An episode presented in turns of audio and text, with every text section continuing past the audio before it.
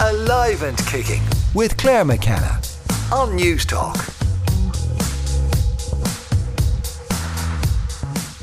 You can email the show alive and kicking at newstalk dot com or find me on Twitter and Instagram. I'm at Claire's Lair.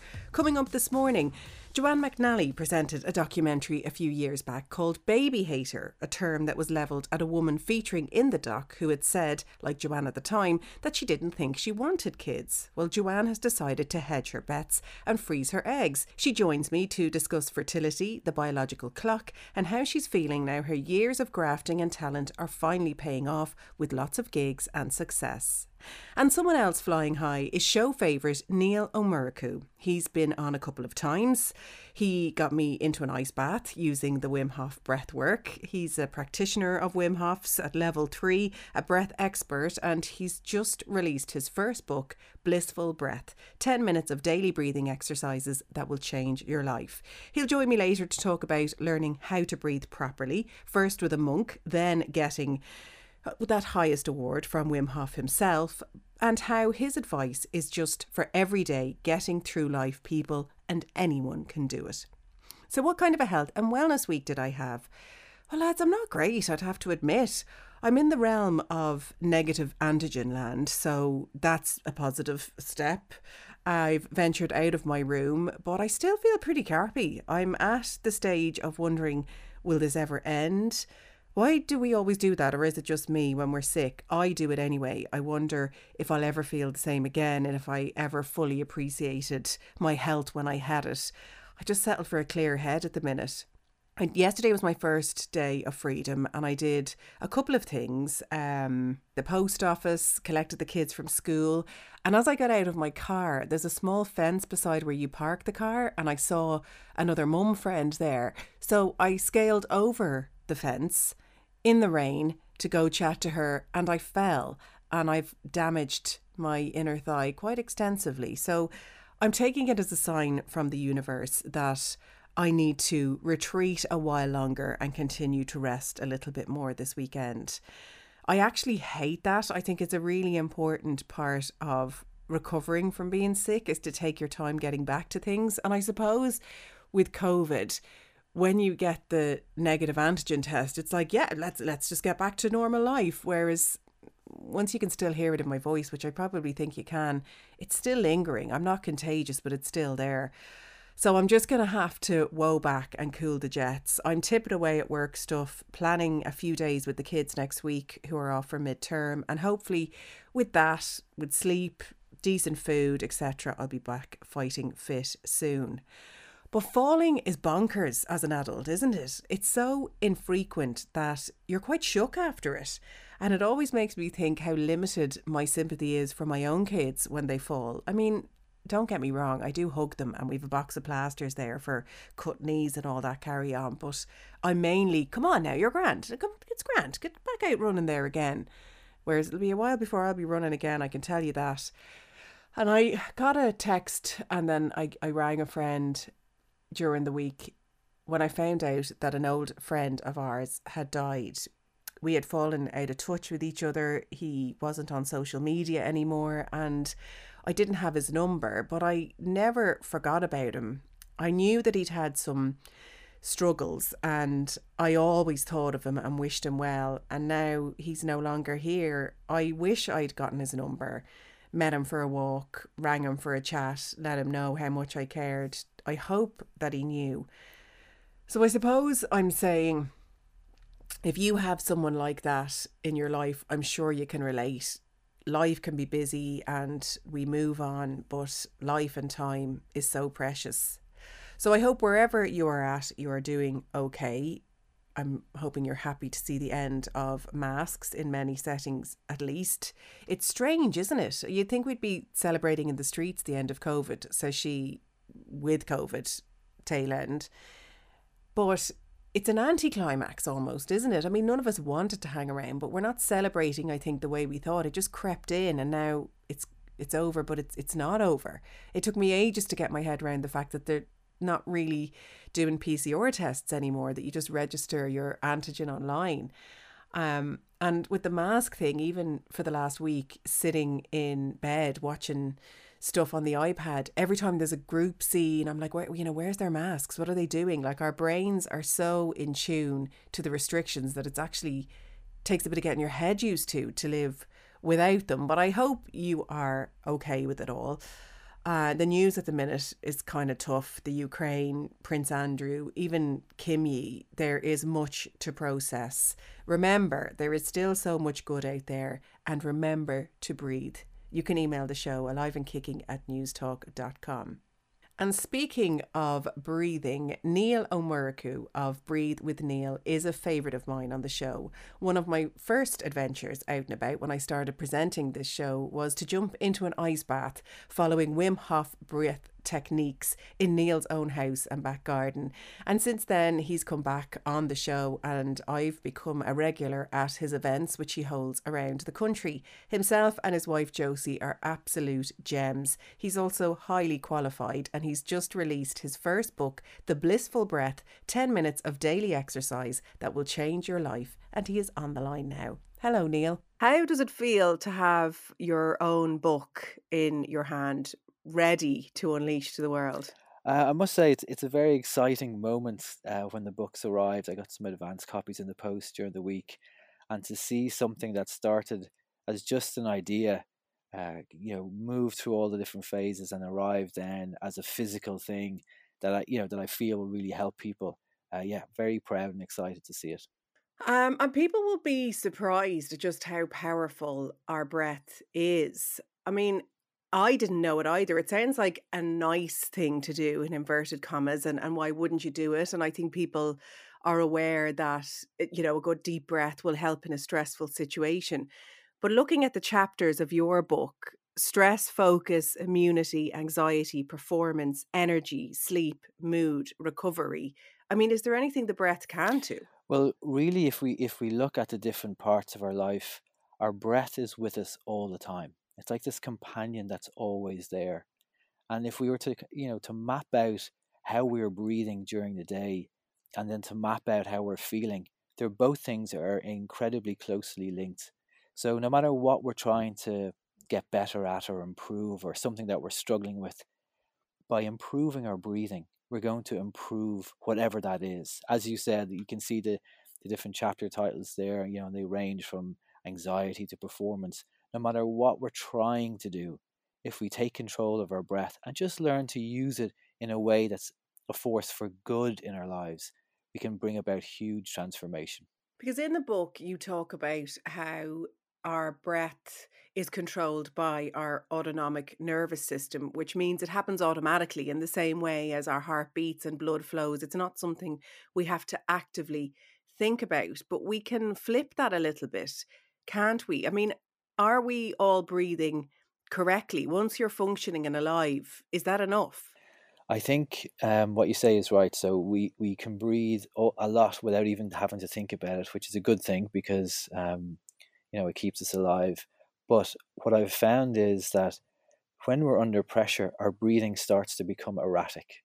And if that pressure continues over a long period of time, like hours or days or weeks or years even, or even decades, then the rhythm, how we breathe, is totally out of balance.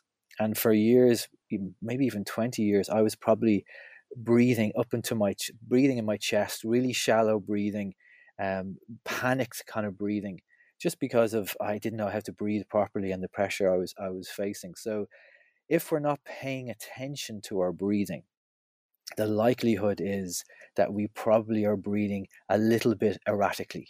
And that just a few moments, just f- focusing on our breath and trying to bring our breath down into our belly and starting to breathe from our belly will help us feel calm and bring about really great improvements in our health and in our ability to deal with stress and anxiety and, and even sleep and mood. So yes, we don't have to think about our breathing a lot, but by b- focusing on our breathing just for a few minutes every day, it It totally changes how the body breathes and it can bring about these great, great benefits. And you do go into your own personal journey with breath in the book, because I think that's important.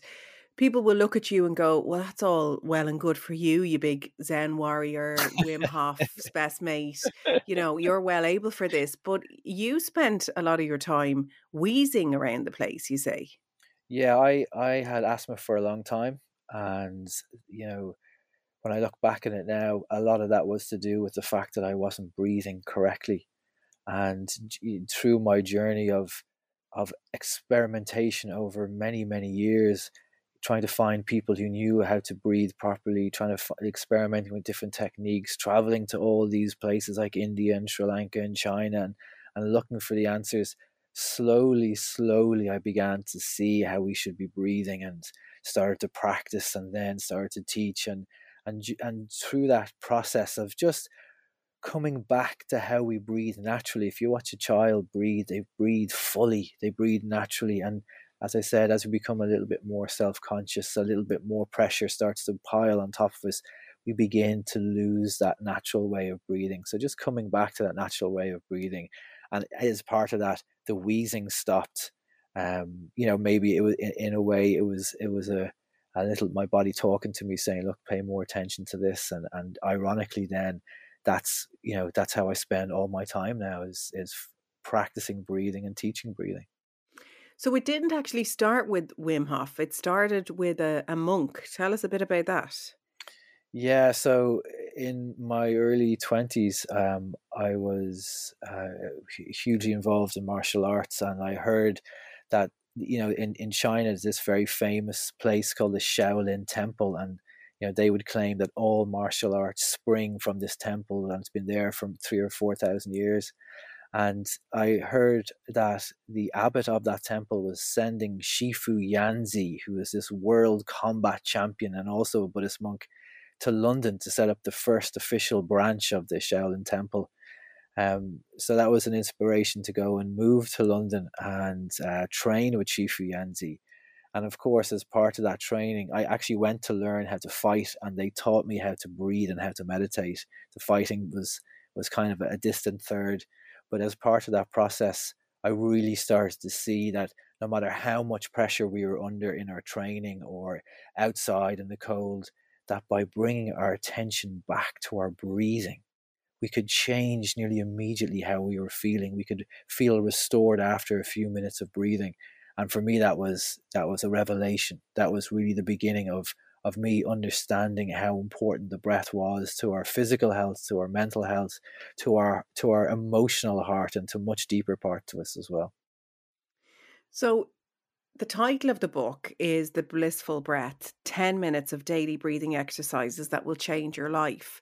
Were you very conscious of making it accessible and easy? I mean, is ten minutes en- enough, or are you just trying to think of something that people will actually do?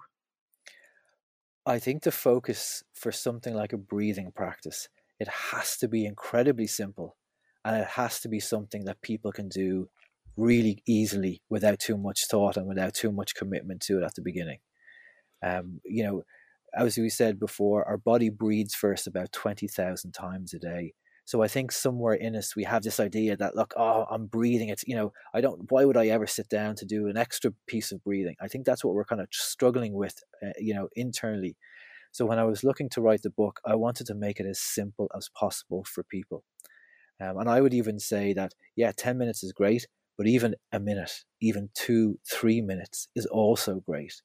By focusing on our breath, we immediately start to change how we're feeling. And so the book is written in a way that it's it's the minute you pick up the book, all you're doing is reading and breathing. The breathing exercises are written into the book, so it's not something you necessarily have to put down and go off and do some breathing exercise and come back. I wrote the book with somebody on a train in mind, and they can just read along on the train or wherever they are, and the exercises are within the words. So as they are reading, they're breathing.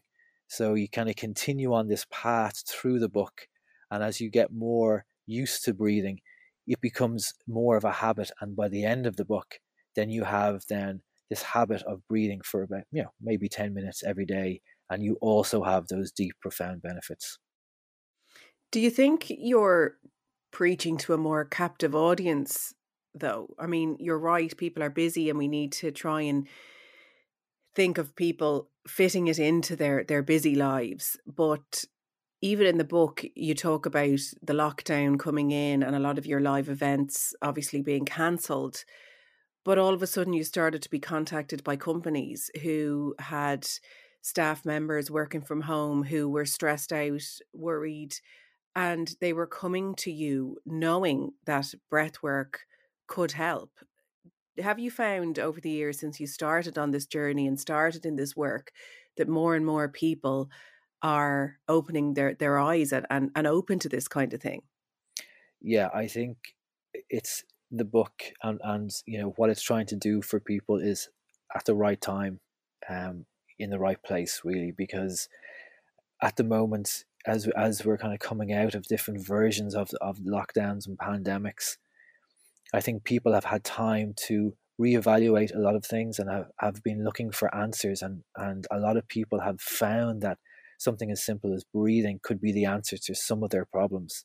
And you know, so I, you know, the the people who are listening now are probably more open to something like this than maybe two or three years ago. And I think um, there's been a general shift towards people swimming in the sea, people looking to nature, people looking for answers within themselves. And of course, you know, the deepest, the deepest answer we can we can find is is that breath that's moving in us right now. I've even noticed, I mean, I've gone to some of your events, Wim Rise, highly recommend, love it. And every time I go to one of them, I I see more and more people arriving. It's it's not yeah. niche, it's popular, and it's a real cross-section of society, all different shapes, sizes, colours, creeds. And I think it's really, really incredible to see. You're listening to Alive and Kicking on News Talk with Claire McKenna, and I'm talking to breath expert Neil O'Muraku about his new book, The Blissful Breath, ten minutes of daily exercise that will change your life. So when did Wim Hof come into the whole thing? I mean, he's really the, the king of breath in, in many ways, isn't he? What he can do with breath really sent people into a, a tizzy. Um, on the power of the breath. So how did your time with him come about? Yeah, so Wim for me came about at, at a very important time. Um, I had been studying and practicing breathing and meditation and things like that for a very long time. And, um, you know, during a, a time of real struggle for myself, my wife Josie, um, we were exhausted and under pressure and dealing with grief and, and, and a few things like that. And I heard Wim speaking on a podcast. And, you know, for me, what Wim was talking about was what really I had been missing so far in, in all the different practices. And it was this simple, just cutting straight to the source way of, of improving our health and our mood and our strength. And of course, Wim's um, breathing techniques are, you know, really well known now. And, and obviously Wim and using the cold as a force for good is, is becoming much, much more popular. So my time at Wim, I went to train with Wim, and um, I've been lucky enough to teach alongside Wim, and, and to have to watch somebody who was really a master of, of themselves, firstly, of their own body and their own mind, but also a master of breathing and a master of, of the power of the mind. It's such a privilege to learn from, from someone like that. I mean, you go walking up the snowy hills of Poland in nothing but a pair of shorts, jumping into ice rivers. We don't all have to get to that stage, although I have jumped into an ice bath in your back garden, so I know it can be done. But can we talk a little bit about some of the, the breath work that you're suggesting to people? Uh, is there one of the exercises in the book that we could talk about now? Yeah. Um Like you said there just a moment ago, we don't all have to jump into rivers of ice or climb up mountains, snowy mountains in our shorts, or for that matter, breathe for thirty, forty, fifty minutes a day. Really, all we need is a, a little small dose, a little microdose of breathing every day just to change how we're feeling. And that's really important when we're struggling with something or we feel stressed or anxious. So there's a very simple way of breathing called vagus nerve breathing. That's how we refer to it in the book. And that type of breathing is so simple, and we can use it anywhere under any type of pressure to help change how we're feeling in that moment. And the exercise is very simple. All we do is breathe gently in, but we focus on calmly breathing all the way out to the end of our exhale. And when we reach the bottom of that exhale, we just breathe gently in again.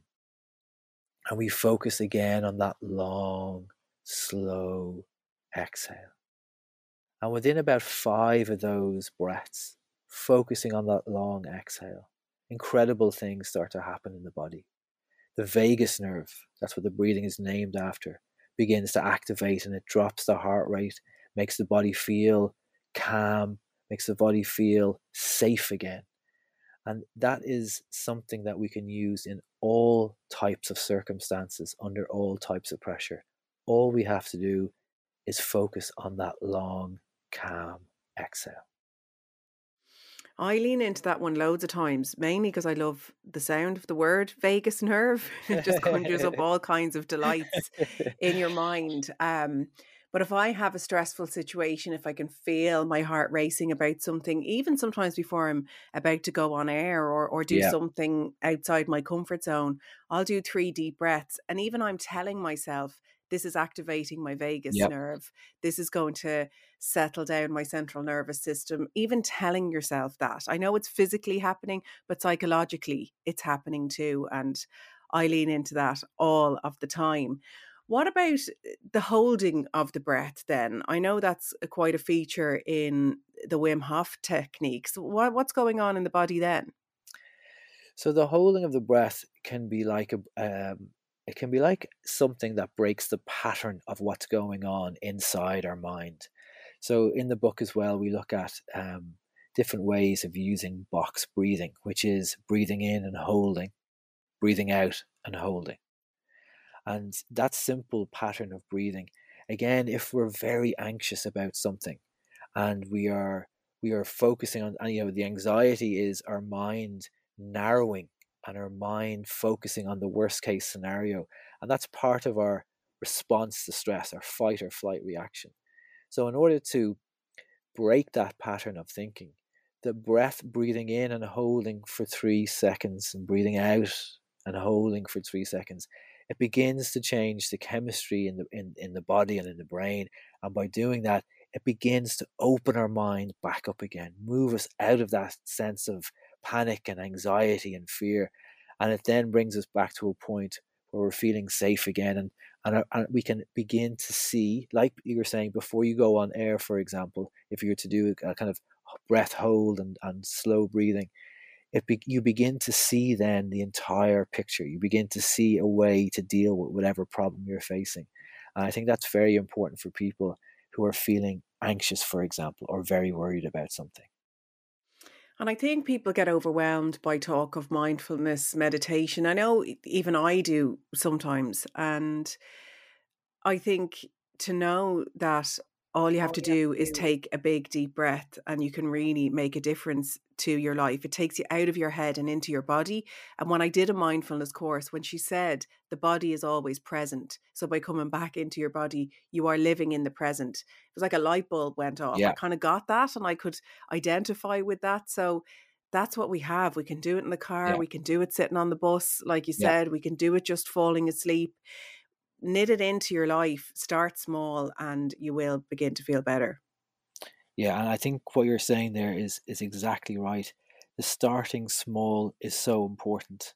And that's what the the that the theme running through this book is.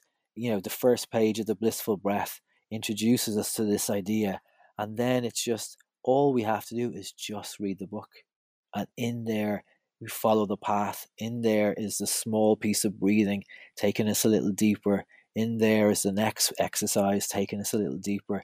And it's it's really, it's breathing without effort. It's just reading and breathing. And I know you recorded the exercises, so they're available as well if people want to breathe along with you. The book is called The Blissful Breath, ten minutes of daily breathing exercises that will change your life. Neil O'Muraku, fantastic to see your star continue to ascend. Thank you for writing this book and for talking to me today. It has been my pleasure. Thank you very much for having me. Coming up after the break, Joanne McNally on being top of her game and freezing her eggs. Alive and Kicking with Claire McKenna on News Talk. You're welcome back to Alive and Kicking. Now, Joanne McNally is everywhere at the moment, in a good way. T V shows, a hit podcast, sold out tours in Dublin, London. She's even starting to put out arena dates. People can't get enough of her, myself included. She's deadly, talented, and has worked bloody hard to get to this point. This week, she was announced as an ambassador for Therapy Fertility, and she joins me on the line now. Hello, Joanne, how are you? I'm good, Claire. How are you? I am good, thank you. So you are freezing your eggs? I, yeah, I'm freezing. Straight in. Straight in. No kissing. Yeah, I'm freezing my eggs. I think it's like um, I've been I've been meaning to do it for a while, but I'm I'm I'm a bit of a procrastinator, so it takes me a while to actually do things. And then therapy were on to me about being an ambassador for their fertility treatment, and I said yes, because I uh, I have kind of I have an interest in fertility, basically, because mine is running out. And then I was like, oh, actually, I'll freeze my eggs as part of it, because I don't know, it feels like kind of insurance, I guess. Insurance. And do you reckon it's more common than we think? I mean, I heard you on your podcast with Vogue Williams there last week talking about it, and she's like, oh, my sister did it. And is it like Botox was a few years ago, that like everybody's doing it and we're only starting to talk about it more now? I was kind of surprised, actually, because when I said I was freezing mine, um, a couple of women I knew got in touch with me being like, oh, I've actually frozen mine. But they were telling me on the Q T like it was, you know, private info. And I, of all the, like, I don't know, of all the things I just wouldn't have thought there was kind of stigma around freezing your eggs. Is there? I don't know. I, I didn't, I like, I didn't know Vogue's sister had done it. Maybe it's something you don't publicize. You don't kind of announce it. You're not going to have a party for freezing your eggs. But there's obviously definitely more women doing it than I thought there was, because several women I knew had done it and I didn't know they'd done it. And why was it something that you were mulling over in your head?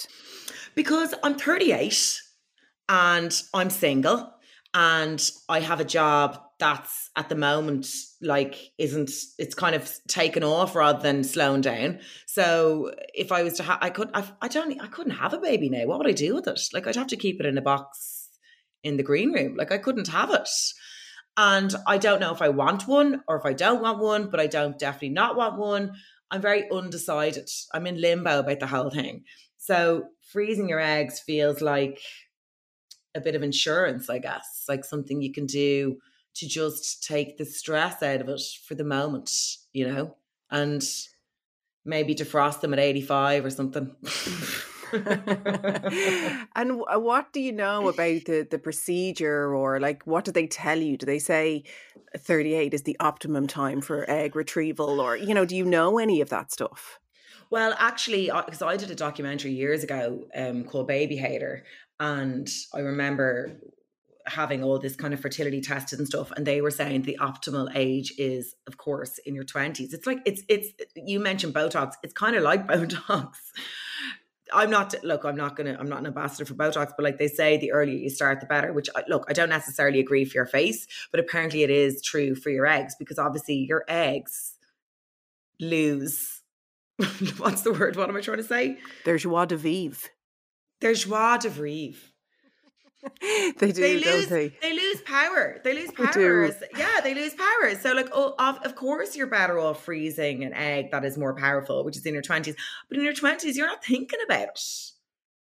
But I, but interestingly, I think there's a, things are changing, and the generation of women below us are going to start thinking about it as something to do for their future, rather than what I'm doing as a kind of a last ditch attempt at having a child. Whereas I think it'll start being that women in their twenties will start freezing eggs and embryos, because culturally we're very different to previous generations, but biologically we're the same. So while we might not want to have kids and settle down until we're in our forties, maybe because we're working and we're career women and all that jazz, our bodies are the same.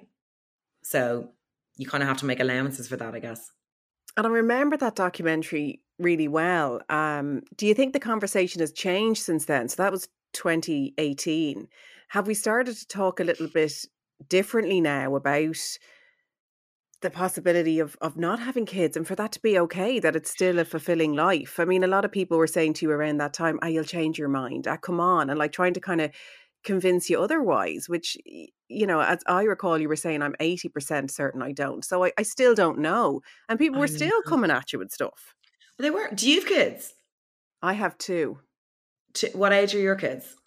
So my kids are eight and ten, like my choice, love my family, hashtag blessed, all of that, genuinely. But mm. so much of my life decisions now, from how I spend my time, how I spend my money and yeah. everything in between, puts them first and has yeah. to put them first. It's not easy to do it all or have it all. And I know mm. that that's a fallacy anyway, but I used to, I'll be really honest, before I had kids, if there were people, and I know there's people that go on fertility journeys and can't have kids, and that is a really tough thing to have to face. But I used to think I'd feel sorry for people without kids. I know. Then I had kids, Joanne, and there's just as much of a fulfilling life, if not more so, without the kids. I've got the kids. Um, and I know that the people that can travel when they want, sleep when they want, give all of themselves to their careers when they want, that is equally as fulfilling, if not in some ways more so, than doing the family thing.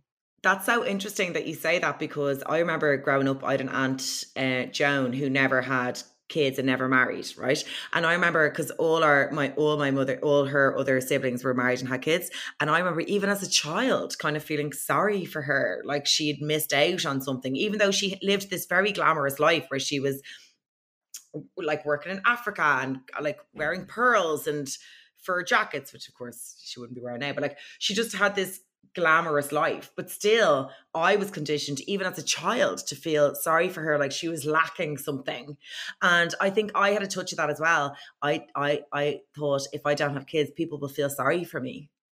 And I, I was like, God, I don't want people to feel sorry for me. But like you say, the older I get and the more I see around of my friends and family having kids and stuff, I'm like, it's it doesn't always look that appealing anymore, actually.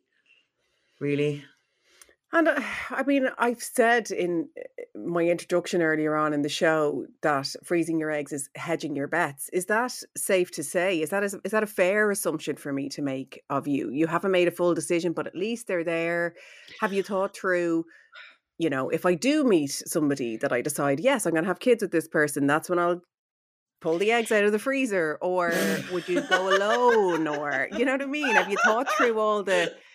what way it'll go, you know, those little timelines that people do. And if you do this, you'll go into that little box and then you'll move on to this. Have you thought about all of that? Would you do it on your own?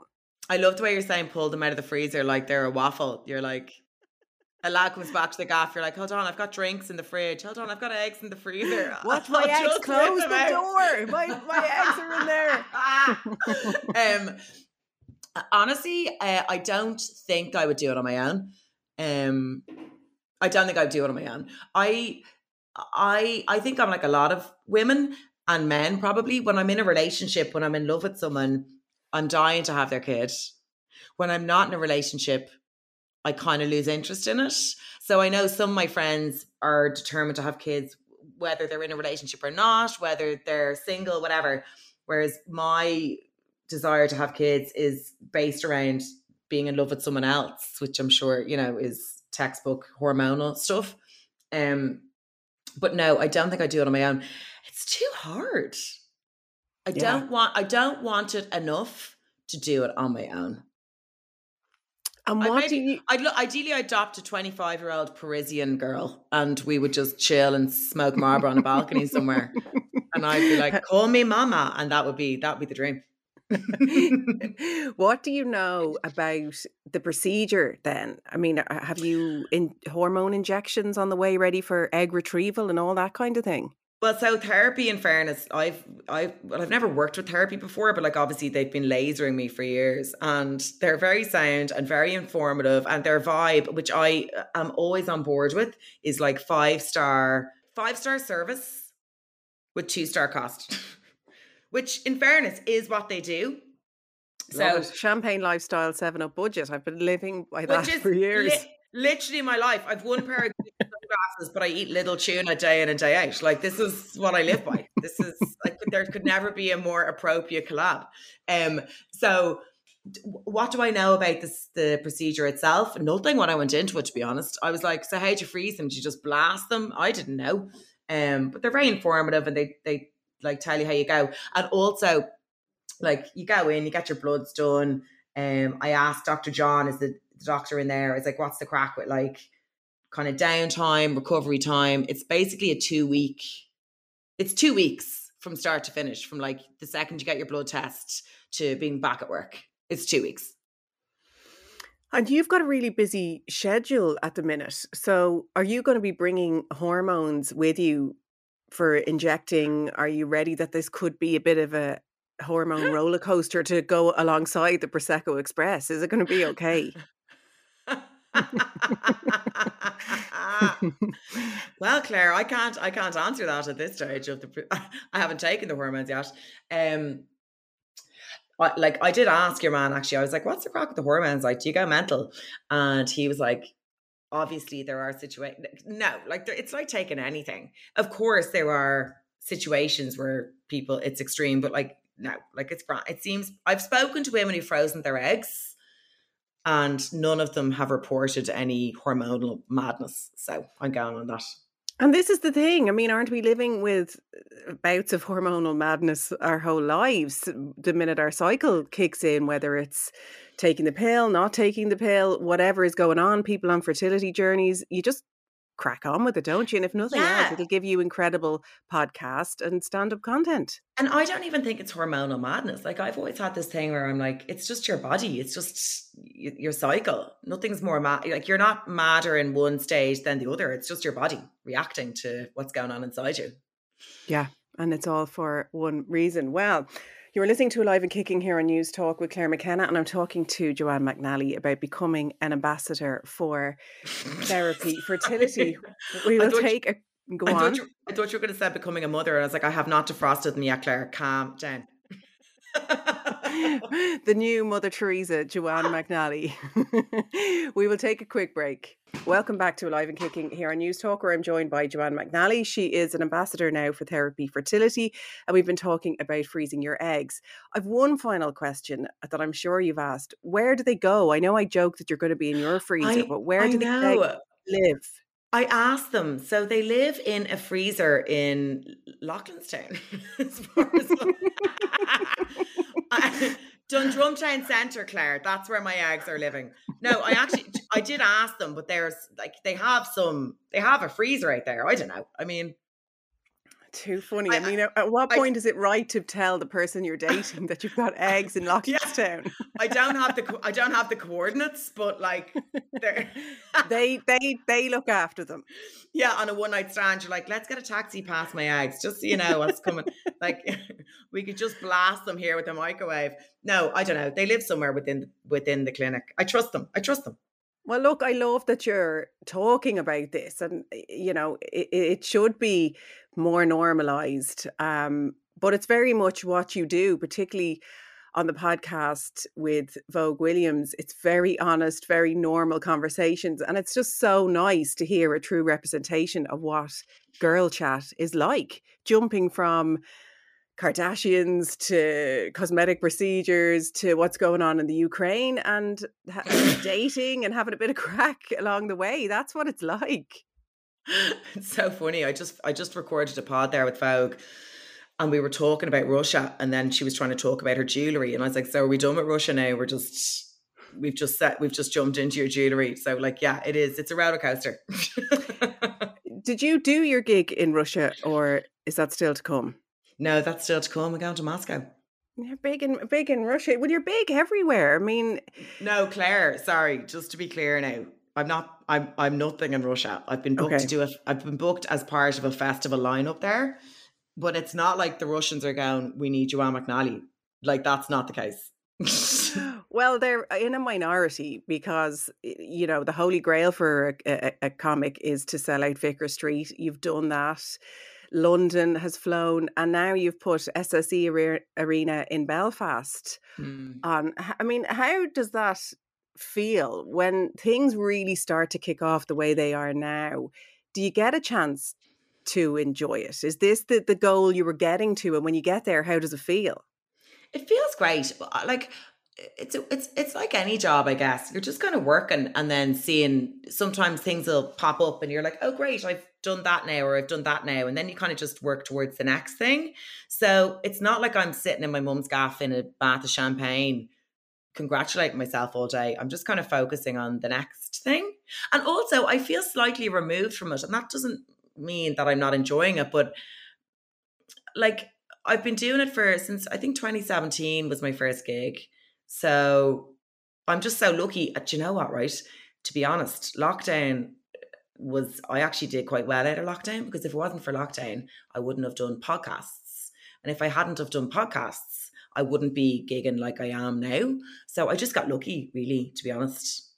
Yeah, it's just a good way for somebody to get into people's ears and for them to hear you being funny, being yourself, and then they want to see you in stand-up. And I would not have thought of a podcast as, as that route necessarily. I know. Like, I think when I talked to, like I was talk, I did um, Tommy Tiernan's show, chatting for ages, and he's so sound.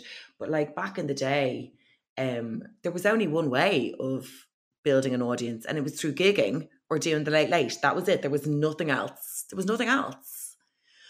And I get to get into the ears of these people just sitting in my house, or like going into a studio with Vogue in London. And it's just, it's just brilliant. I'm very lucky, very lucky. I feel very lucky. I really do.